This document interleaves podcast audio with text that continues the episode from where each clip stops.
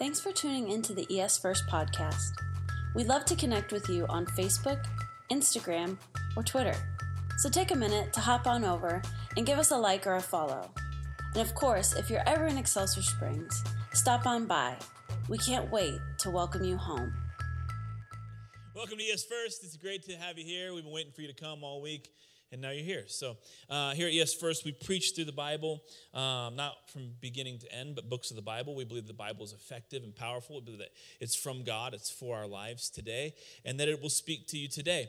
Um, we're a Bible believing church. Um, we're a Holy Spirit believing church, and uh, we believe that God is still in the business of doing what He um, had His intentions to do way back then, he is still doing today. It's not an archaic tale, it's not some kind of good news story from way back when that we can change our life today if we just follow these principles, even though that's true.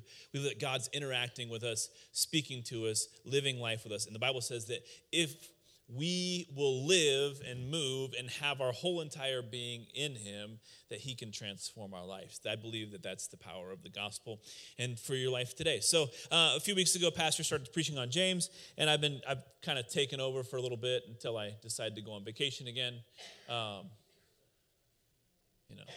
So i'll be back in january. I'm just playing. Um, but uh, we've been talking about James. James is a, a really cool book um, because it's written by the, the brother of Jesus. And so, if you've ever wanted to, uh, the number, in my opinion, the number one reason, and I've been to Israel, I've been to the empty tomb, I've been to the garden, I've been to all these, these holy places, I've been to Galilee, and Jesus' markings are all over it. Um, and trust me, if the guy didn't exist, um, you wouldn't have all of these historical things because trust me like nobody's falling around going this is where mike shepard lived in excelsior springs you know everybody come here and worship you know like they wouldn't do that. It, it, takes a little more than just being a great guy. It takes being the son of god for people to follow you for that long. And all of those places are incredible and they're wonderful and i would love to take you if you would go with me sometime. Anybody want to go? Okay so now listen, I, want I also want to give a disclaimer that at one point in the old city of Jerusalem, Norma, with her little short legs, uh, was getting a little weary and tired from walking all day. So me and Jeremy picked her up like she was a jolly good fellow and carried her up all the stairs, and she laughed the whole way. And there was this Jewish rabbi, uh, Orthodox Jew with the hat and the, the curly sideburns, and he looked at us and went, Mazel tov! And uh, we kept walking. But I think we have a picture of that somewhere. But of all the places that are holy and sacred and wonderful in, in Israel, one of the greatest testimonies to the fact that Jesus is for real the Son of God is that his own brother, his own brother would say, Jesus really is the Messiah. Keeping in mind that there are a couple different places in the New Testament where his mother and his brothers went to go drag him back home from doing ministry because they thought he was out of his mind for saying that he was the Son of God, right? Now, just think about this. You're growing up, and everywhere you go, um, your brother can do no wrong. Some of you guys have that brother. Allie's that fortunate. Um, but imagine if at some point your brother says to you, Why don't you just worship me? And uh, eat my flesh, drink my blood, and you'll be able to join in heaven, right? You'd be like, probably hit him in the face, uh, slap him in the face, whatever, and uh, let him know who indeed is boss. Uh, like, imagine at one point he walks to you goes, You know what? I'm the Son of God. I'm perfect. I don't do anything except for what God tells me to do. Imagine this, okay? Hallelujah. Imagine this happening in your life. You would indeed be like, this guy is out of his mind. Okay, so, and you would know the truth. Even if everybody else worshiped him and, and he had everybody else fooled, he wouldn't have fooled you, right? Right, okay, just want to make sure you're with me. So that's James, and here he is writing a whole entire letter about the effectiveness of his brother Jesus as the Son of God. To me, that's one of the greatest testimonies of the validity of Jesus is the people who know you the best. Right? the person who slept just one bed over from you, the person who has seen your entire life, and without a doubt, here's James saying that he is the actually actually in the first verse it says that he is the servant of God and of the Lord Jesus Christ, his brother. Think about that. Wow. And then he gives us some advice. He moves on and he says, Okay, the first thing I want you to know, the practical advice you need for your Christian life is to consider it pure joy when you face lots and lots of trials of many kinds. Now, that's the stupidest procedure for living life I've ever, ever heard of, right?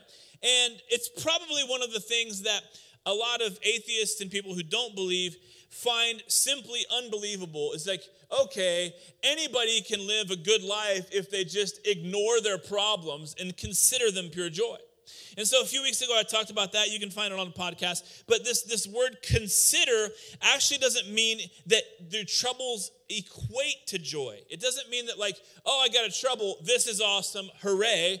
It, it means that you actually take the trial, you take the trouble, the temptation, whatever it is, and you steer your thoughts, you steer your mind, you consider it pure joy. How can I do that? I can't just lie and say that, oh, this is this trouble. It's great. I love trouble. Hooray, trouble. You can't just do that. You have to have something that causes you to see past the trouble and have the supply that you need to make it through the trial. And I believe that that, that, that, that power, that supply comes from Jesus. And so later on in Hebrews, he says, Consider Jesus, who, who, who struggled all through all these things and shed his blood for all of humanity, hangs on the cross. Uh, the Bible says that he, he stands there and, and God turns his back on Jesus. Jesus says, Why have you forsaken me? And all of these, these crazy things. Consider that part of Jesus. Consider Jesus who is high, lifted up in heaven, living with his Father. And he says, I want to get rid of all of this. The Bible says, I'll throw it all off and I'll become like an ordinary human being. Not even just a human being, but a baby. In other words, the person who created all things with the power of his breath came down to be a helpless baby. He can't feed himself, he can't change himself, he cannot communicate, he can do nothing for himself, even though he created it with his words.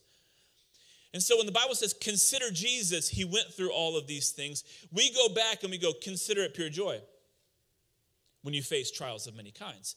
And the step is that I have to look at Jesus not knowing that it's like, well, Jesus suffered, and so, you know, me too. I suffered too, Jesus. It's like, it's like you have to jump on some bandwagon. yeah, Jesus. So I didn't suffer as bad as Jesus yet. I didn't die on a cross. and So I guess this is okay. No, it's actually this. Consider Jesus who would do all of that to deliver to you the power that you need for this moment.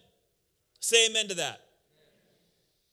It is so incredibly powerful for your life that James, Jesus' brother, starts off goes, I'm a servant, and I want to tell you about my brother and the power that is alive in my life because of him. Consider it pure joy when you go through the worst of life. You should be happy about it. You should find inner delight because you know that as you go through that, you are producing endurance and perseverance and strength. And he says, when you do that, you'll be mature. Not just grown up, not just that you can sit down and have a fancy conversation, not just that you, you know, are not doing childish things, because I believe, I said before, and I'll say it again, I'll say it every week if I need to, high school never ends.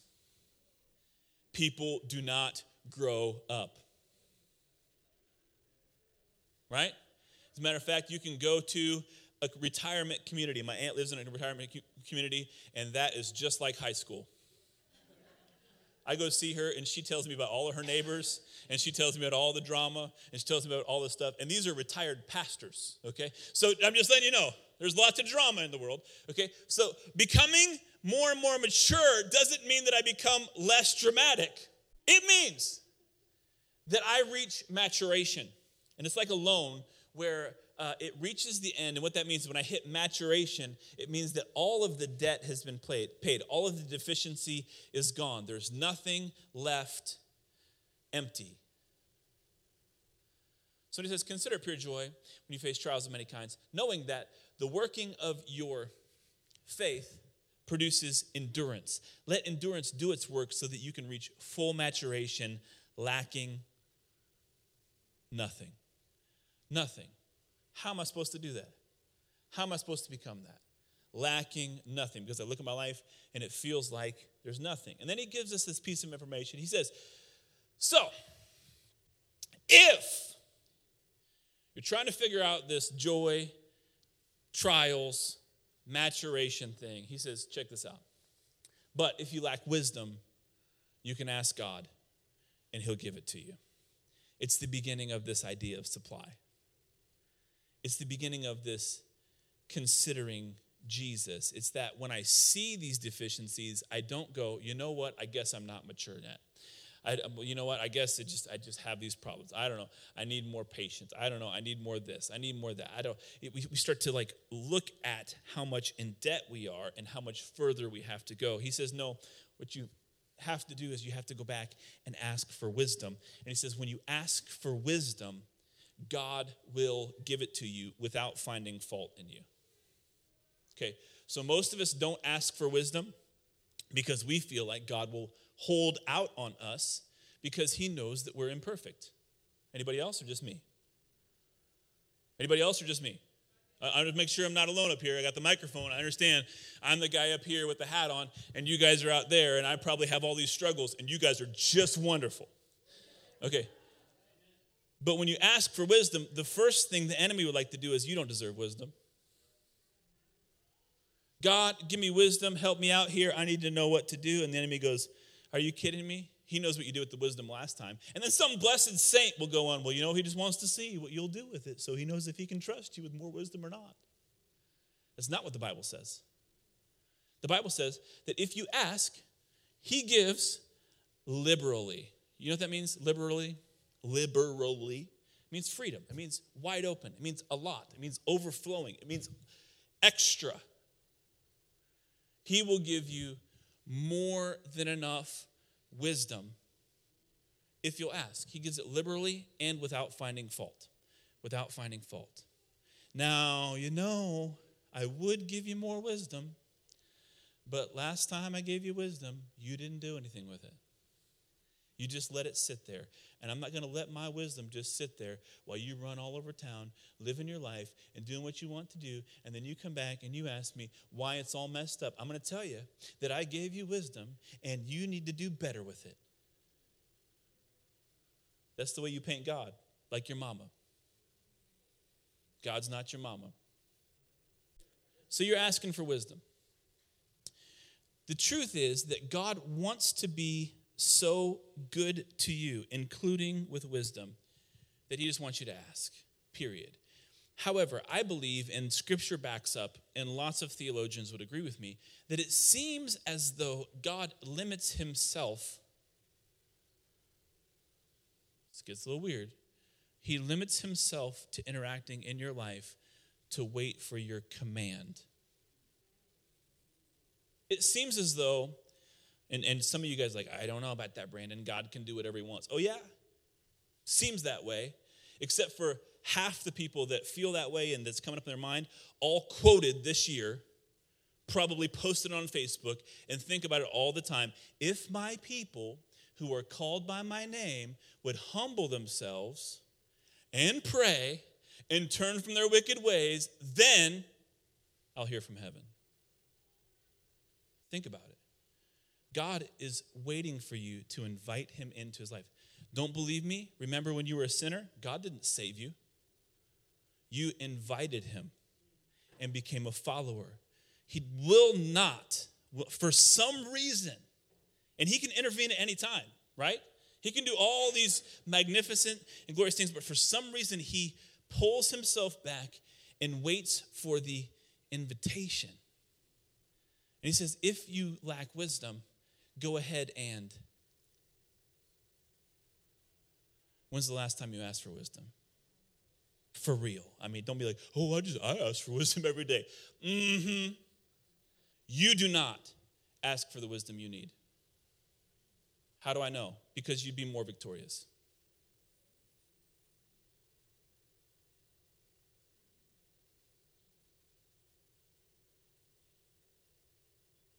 Yeah, I saw your Facebook post. Yeah, I see, I see your face when I see you. Yeah, you got them struggles. Yeah, you're carrying a heavy burden. When's the last time you asked for wisdom? Because Jesus says, if you ask me, I'll give it liberally without judgment. In other words, th- th- you know what that says to me? You can be the worst sinner on the planet and ask Jesus for wisdom, and he'll give it. What? What? What? That means the people you're judging, all they have to do, they're one request away from elevating their life over yours.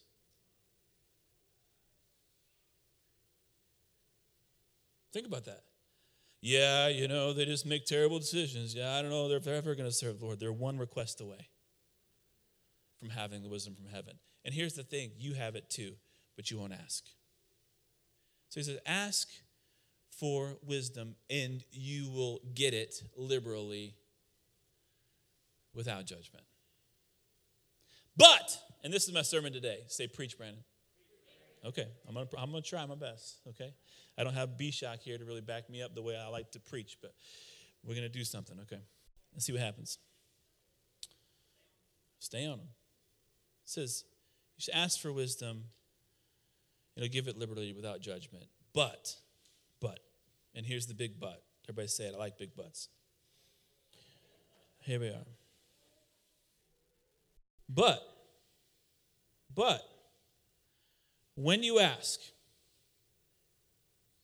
when you ask, you must believe and not doubt.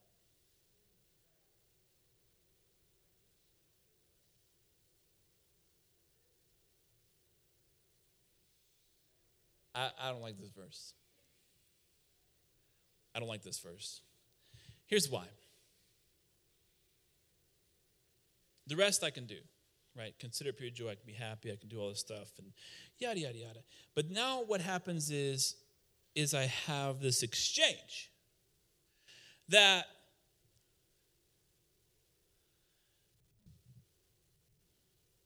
over here, if I don't see results, I go back over here. You must believe, not doubt. It says, For he who doubts, it's like the shifting waves. Let not that man believe that he should receive anything from the Lord. Okay, so I'm like, I didn't receive God. This equation says, believe, receive. Matter of fact, if you don't believe, you're full of doubt, then over here, what happens is you got nothing. Just I'm going to let you go ahead and just, just soak on that for a minute that you're not going to receive anything. Now, here's the problem. I said before, it's tough for me because there's lots of things that I, I don't receive in. Right? I know you're all thinking, Brandon, I see you standing there with that LA jacket. You get everything you want.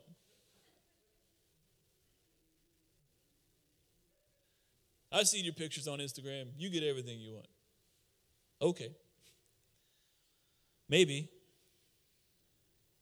And God's good to me, don't get me wrong. But I got a lot of over here that I didn't receive. So then, naturally, as a human being, I go, well, God. What's the issue? And I go back to this verse, and he's like, believe and don't doubt. Growing up, I had issues with this because I believed this because I wanted to believe the Bible. And I talked to my dad. I said, Dad, if, if this is true, and healing and provision and your life and all these things are wrapped up in believing and not doubting. Knowing that my dad, when he was just a young man, his wife died of a virus that 13 people contracted that year and died in the United States. So then I have to go, well, does that mean that my dad doubted? Because I guarantee you he believed, and I guarantee you he preached, and I guarantee you he believed what the Word of God said, but then we have this traumatic failure, right? Let not that man think he should receive anything from God. And then so we, we toss this around enough with our situations. What about my dad? What about this? What about my divorce? What about my kids? What about this? What about, and we just go back and forth and back and forth, and we go, I don't know. And then if I, in order to believe in a good God, then I just got to put that away and go, you know what? That's trash. Can't believe that. Because I see all this trouble in my world, and I cannot keep blaming myself for doubting. Because obviously, if I have all of these failures, it's my fault because I was supposed to believe and not doubt, and I've not received anything. Comes a little tough, doesn't it? Anybody else there with me? Right. And you're like, man, I wish I could just go to those churches where they dance and shout and they just quote scripture. Woo! Everything's going to turn around. Ha! Woo! Everything's going to turn around. Hey! Woo! Ha! Woo! And everybody drinks the Kool Aid, and you're like, yeah, but what about what about this? What about that? And then even those questions start to feel like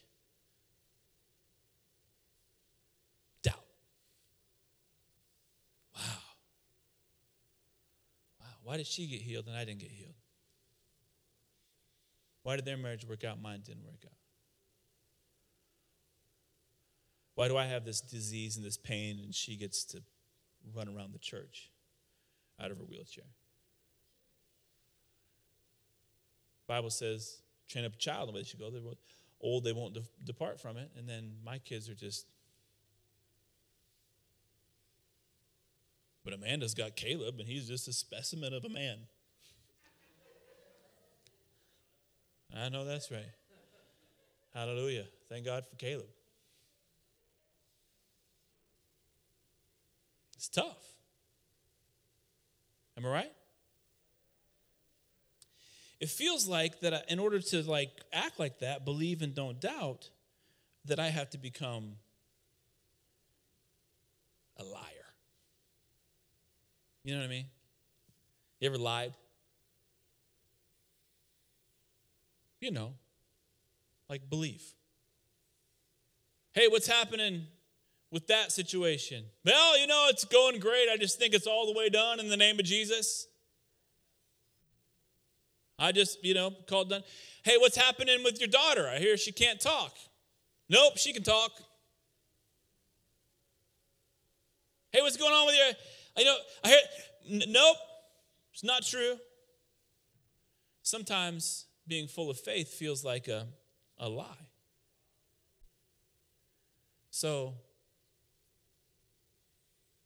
James says, God will give wisdom liberally without judgment, but you got to believe and not doubt. So then the struggle becomes performance if I don't doubt, if I don't doubt, if I don't doubt, if I don't doubt, if I don't doubt, if I don't doubt. And I think back to that kid in high school that said all the stupid stuff like, we're gonna win this game, we're gonna win this game, we're gonna win this game. And I'm like, we are 14 white boys from Excelsior Springs, not that well coached, I might add. We are going to Grandview. These guys are all 6'8 NBA prospects. There's only six guys on their team. They don't have a bench, they have one man who subs in. They're gonna dunk and throw alley oops on us the rest of the day. You can say we're gonna win till you're blue in the face, but we're not. I'm just a realist.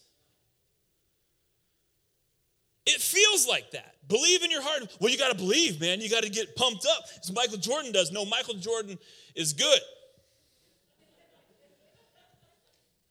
You're not.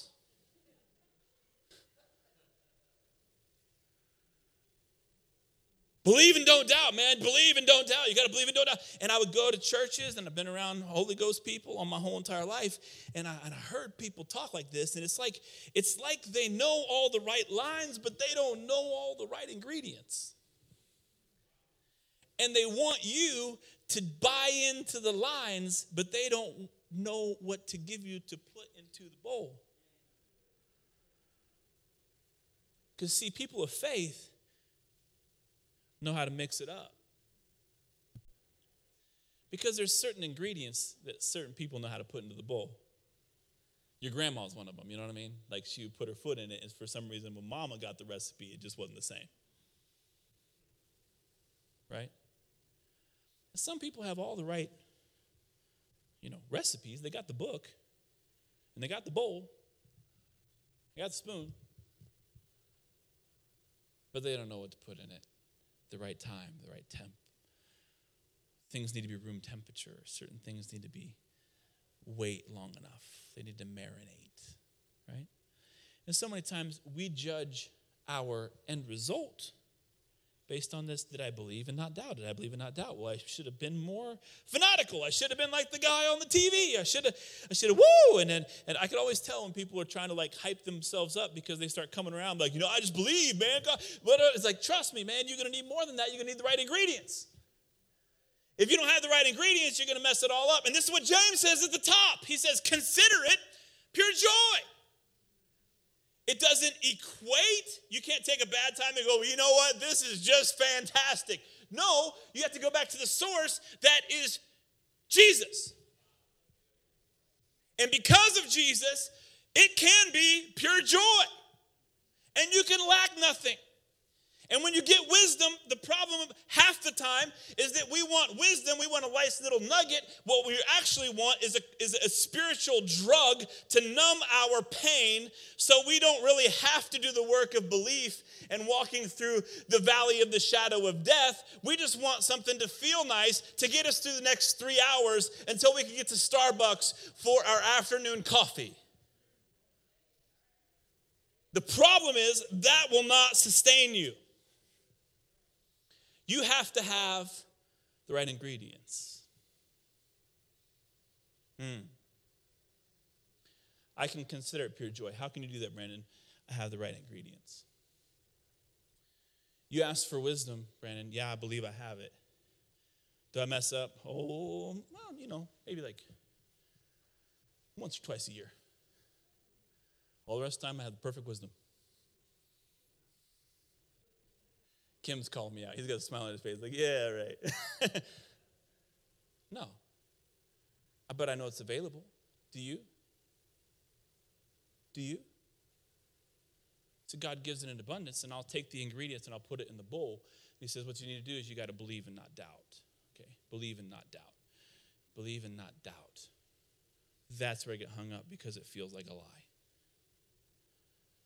I can consider pure joy I understand, you know, people like, well, you're rich because of your family. Yeah, but I'm $500 in the hole.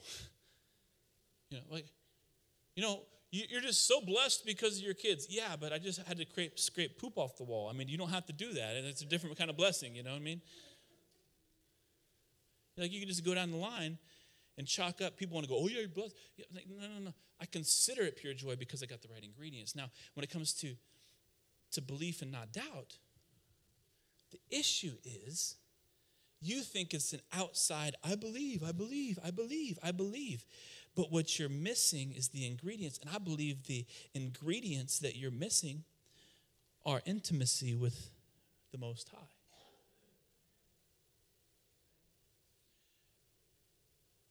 You're missing intimacy with the Creator of all things.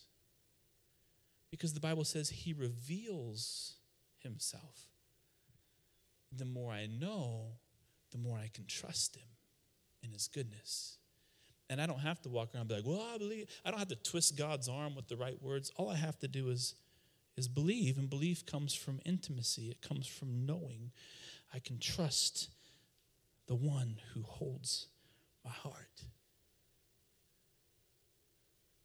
This is what 1 John chapter 5 says. This is the confidence we have in approaching God. Confidence. That sounds like belief. Right?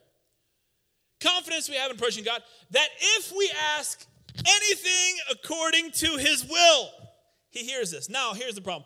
All these doubters out here, I'll call them haters, naysayers. Naysayers gonna naysay. You know what I mean? I know you do right? My life's full of them. They don't go to this church, just then you know. Well, maybe you do. I don't know. Naysayers gonna naysay. They'll be like, well, that's the problem. It's not all that stuff, is that you didn't know the will of God. Trust me, there's more stuff in here about the will of God that is so gonna freak you out that you won't have to ever call that again. I mean, like, There was a dead man. Everybody was crying. They said, What are we going to do? This guy, he takes this guy who's dead, throws him on the bones of Elisha the prophet. And the guy's like, Whoop! hey, I'm alive. From laying on bones. So most of the naysayers like, well, you need to know the will of God. I don't think that they were like, you know what? I read somewhere in Exodus 3 that you could throw a dead man on someone's bones and he would come back to life. I think there's a rule book for that. I think it's actually God's will is life all the time. His will is life and life more abundantly. And when we begin to know Him in an intimate way, we realize that He always wants you to come alive. Come alive. And you're saying stuff like, God, take away this depression. God, take away this depression. Take away this sadness. Take away this grief. Take away this mourning. And He's like, No, I got life for you. I got life for you. And then we pray things. You can pray things according to His will, and He hears us. What's God's will for your life? It is life. That's refreshing. Doesn't sound plausible. you know, you're rich because of your family. well, at least you're not as bad as some people. We just keep down, down, down. When God wants you to live a God kind of life. And so he says, check this out. If you believe in me and you approach God, this is the confidence you have in approaching God. That if you ask according to his will, what's his will? He has given you all things pertaining to life and godliness. That he is good. Just a, that's just a basic one. God is good. Uh, you can say it till you're blue in the face, but if you don't have the right ingredients, it's not going to show up in your life. You can try to convince everybody, well, you know, God's good. And deep in your heart, you're like, I'm not sure if he's good or not. But I hope so. When you ask things according to his will, he hears us. And we know that he hears, that if he hears us, whatever we ask, we know that we have whatever we have asked of him. This is the, this is the one verse that I like to pull out when people don't believe stuff. Because I'm just like, do something with that then. Do something with that. And then it takes us back to James. We go, believe and not doubt. And I must have doubted too much because I don't see it over here. Ah, stuck in the matrix and can't decide what to, eh, eh, eh, you know. That's what John said, who was close to Jesus. John was known as the beloved, the one whom Jesus loved. This is John. This is the one that Jesus said to to John said, "Hey, take care of my mom when I'm gone." Intimacy. He knows Jesus. Let's check out what uh, Matthew tells us about Jesus. This is what Jesus says in Matthew. Jesus replied, Surely I tell you, if you have faith and do not doubt, sound familiar? Not only can you do what was done to this fig tree, but you can also say to this mountain, Go throw yourself into the sea. That sounds fun. And it will be done. It will be done. If you believe, you will receive whatever you ask for in prayer. That's not some guy with a big ring and a bright suit in a televangelist show talking about send me your money. That's just Jesus. I mean, I, I can understand how you might be a little bit untrusting of a guy on TV or a preacher with a microphone and a hat and a coat. I can understand how you might have your doubts. I understand how you might kind of do the math and try to figure out all the logic, but it's just Jesus. So the answer is do I believe Jesus or don't I believe Jesus?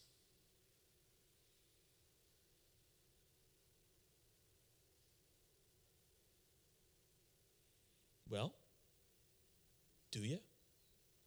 Punk? Do you believe him? Do you believe Jesus? I see a lot of people kind of like halfway nodding their head, but I never heard somebody say, Yeah, I believe with everything. Oh, thank you, sir. All right, that's my man right there. I'm going to take you to dinner later. Yes, Lord. If you believe, you will see whatever you ask for in prayer, is what Jesus said. I think he's good for it. John says, you can pray according to his will, and it will be done. What's his will? And so people come up with this like concoction, this formula, just like saying everything's great, everything's great when it's not. You know, it's like it's just outside stuff. And they have a concoction like, well, going to pray, Lord, if you could just send me a Lamborghini and a million dollars and an RV and in Malibu, and I'll homeschool the kids out there. Wouldn't that be great? And that's my prayer, Jesus, if it be Thy will got me off the hook there. Not to believe about anything. You just say, if it be your will, God, you believe. How about that? But belief is not just tagging and if you will. It's not just going, yeah, I prayed according to your will, blah, blah, blah, blah, blah. Because you can't do it from the outside. You've got to do it from the inside. You want me to tell you what Jesus also said? Check out John 15. This is one of my favorite chapters of the Bible. If you remain in me and my words remain in you, ask whatever you you don't have to just tag on, if it be your will. You don't have to get your Holy Ghost no doubt a meter down and your Holy Ghost faith o meter up. Woohoo! I'm so, God's gonna do it. God's gonna do it. If we can just, you know, have enough caffeine and get all juiced up and get more people, come on over here. You're gonna believe with me. Come on, let's believe. Isn't it gonna be so great? Woohoo! I don't doubt. Till you get home.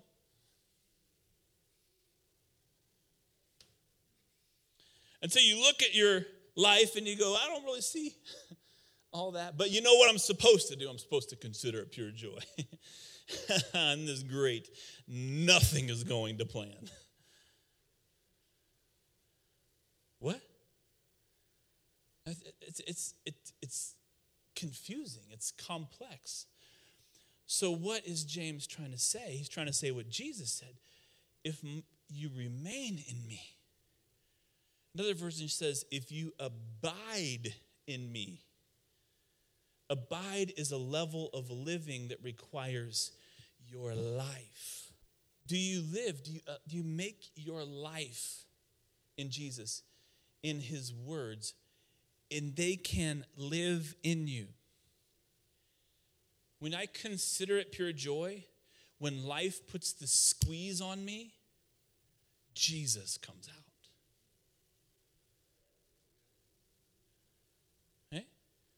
When I ask for wisdom, if I'm a person who begins to ask for wisdom, knowing that God gives it to me, even though the toughest times apply, even though I'm facing things where all I want to do is doubt, what happens is is the squeeze is put on me and all that comes out is I think I heard from God that he is good. I think I heard from God that he knows the beginning from the end. I think I heard from God that he's the healer. I think I heard from God that he desires the best for my life. I think I heard from God that he said he's going to make me a thousand times greater than I am, just as he has promised. I think I've heard that I should consider Jesus who left the throne of heaven so that I could participate in a life that is so incredibly supernatural. I don't get it. I think. And so the squeeze begins to put stuff out, and I don't have to come over here and work up my energy. I'm full of the Holy Ghost.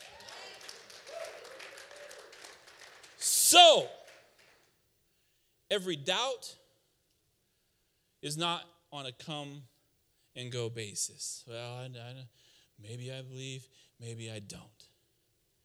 It's considering, considering the one who gives the wisdom. It's considering the one who has the supply. And the only way I can know the truth about how I should live my life and what's available to me and how my life is going to turn out, even though I don't know how it could ever turn out well,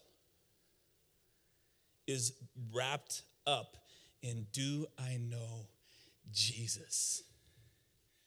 And if you remain in me and my words remain in you, ask whatever you wish. It'll be done for you. Why? Because it's to the Father's glory. See, you're just being selfish, Brandon. No, it's to the Father's glory. Why? Because every time I ask for something, you guys get to see it. You know, half the people are like, You go to that crazy church with that pastor? I heard some things about him. Yeah, I bet you do. I become the person who can stand in front of you for God's glory. Because even in the crushing, even in the crushing, and trust me, I wish I had it all figured out. I wish I could be like, hey, just want to let you know that all these things are exactly turning out as planned. It's wonderful. I wish I could do that. Actually, I don't. Because I like it when your struggle, your failures, you're falling flat on your face. And other churches would just tell you, well, you know, give thanks because of your family. Trust me, Reagan's awesome. I love her very much. Don't I, Reagan? Don't I love you very much? Stand up and wave everybody. I'm just playing. She's God's gift to me. But trust me, I'm God's gift to her.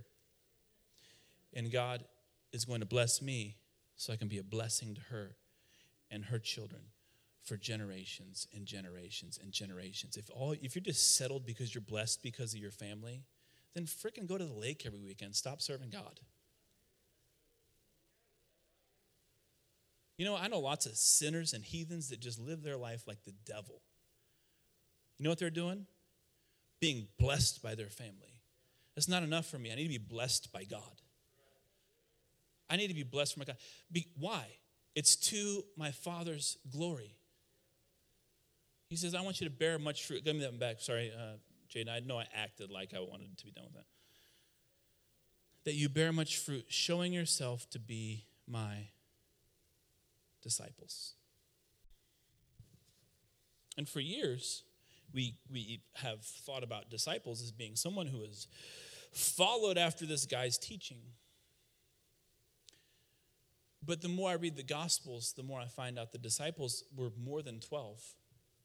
There's more disciples than 12. Did you know that? A little trivia for you, just in case there's a TV given away and they pull a ticket. How many disciples were there? Like, there's more than we know. There are people who actually were willing to spend their lives with Jesus. That's it. Spend my life with Jesus. And I, you know,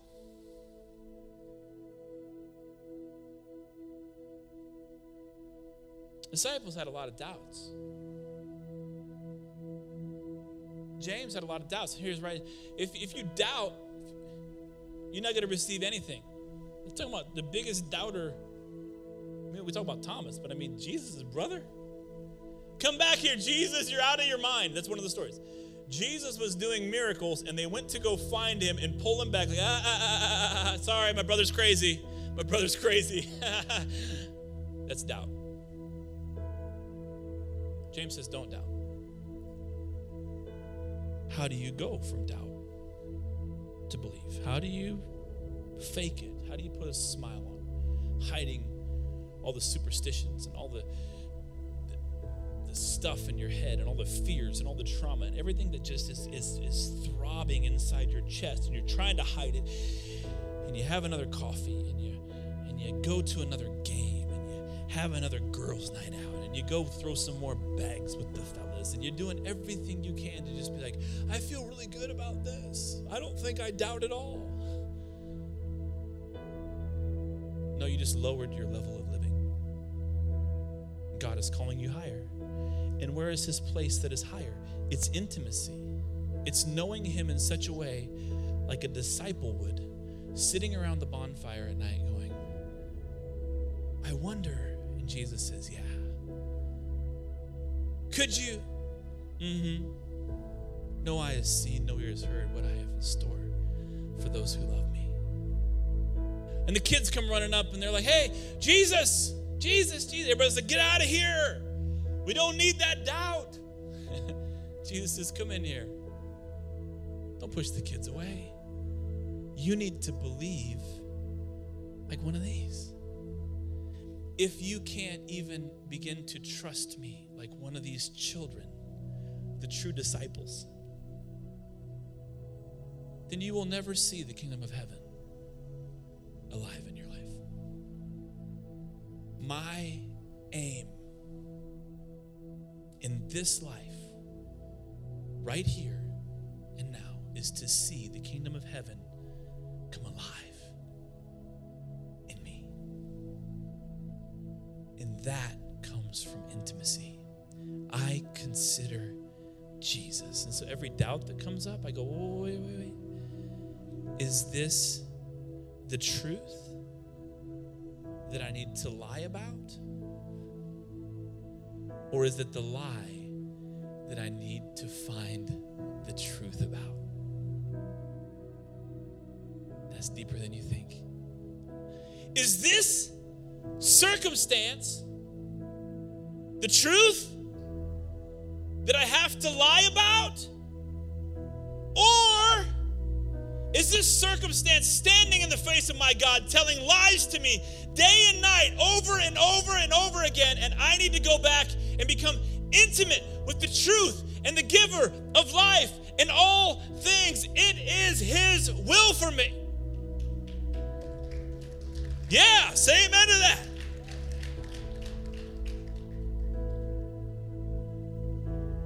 One verse just came to me. Thank you, Holy Ghost. It says they have traded the truth for a lie. And to me, sadly enough, that has become Christianity at its finest. Come to our church. We'll tell you about Jesus. And you can go back out and live a defeated life while you exchange the truth of who God really could be for your life for the lie of the mundane circumstances that you face every single day. Bow your heads and close your eyes.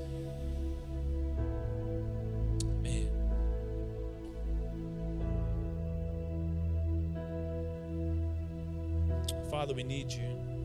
I mean, it feels like shifting sand all the time. It feels like I'm losing. Like I get ahead and then I lose. I get ahead and then I lose. It feels like forward and then back. It feels like, and I know it's, it's just life, and I know that's the way it goes, and I know that there's ups and downs, but there's got to be something more because you promised newness of life. You promised fullness. You promised life overflowing. You've promised that that is the way that you are. Forgive me. Forgive us for not sitting at the fire with you longer in hearing your heart, knowing your will, believing in who you are, knowing you intimately. Be. Because, Lord, that intimacy is, is what we've been missing. It's, it's not just some hype show, it's not just jumping around, it's not just spinning in circles. It is knowing that you are exactly who you say you are. the giver of life, the healer, the restorer of broken things, the anointed one, the one that brings freedom from pain, the one that takes away anxiety and squashes it never to return, the peace in the middle of the storm, the ointment, the balm of Gilead that heals the wounds. That you're the truth, that you are wisdom, that you are the answer that we've been looking for, God. Intimacy with God. Just take a minute, open your hands to God in whatever way you can. Just say, God, I want to know you in a greater way. Yeah, that's it. God, fill my life in a greater way. Give me new sight. Give me a new heart. Give me Samuel ears to hear your voice. Lord, wake me up in the middle of the night hearing your voice instead of the voice of the accuser.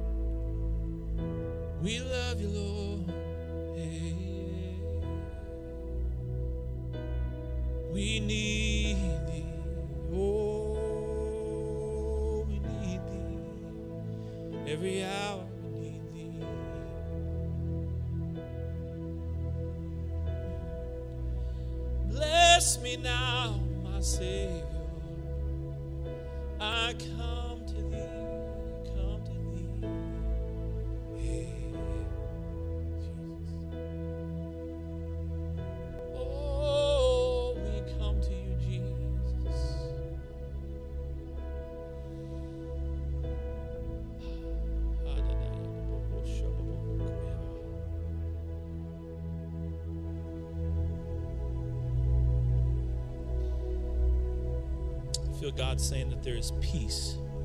He's giving peace right now. If you're in here and you've this week has just been a torment of chaos, He's bringing peace to your life right now. The Bible says peace like a river, and I, want, I don't want you to just see this vision from God of the mighty Mississippi. It looks calm, but if you jump in it, it'll take you. I just want you to just jump in the peace of God. It looks like a calm place to be, but it is moving to an end that God has for you. The peace of God rule and reign in your heart. Peace like a river. Peace like a river. Peace like a river. Jesus' name. In Jesus' name.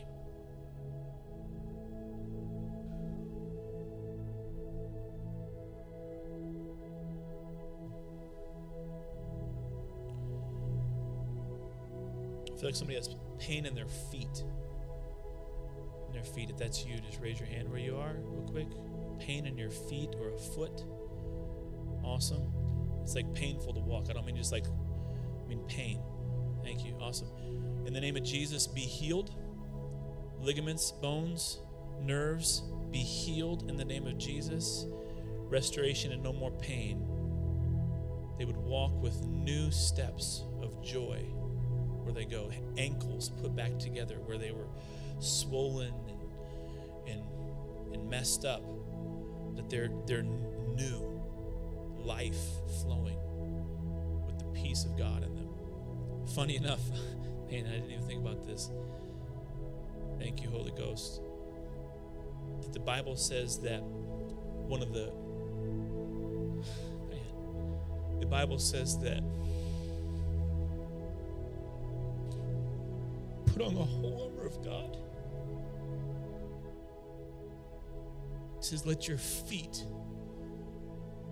be shod with the gospel of peace. That as God has given you peace like a river, He's restoring your feet to walk places He's called you to walk. My God, you need peace.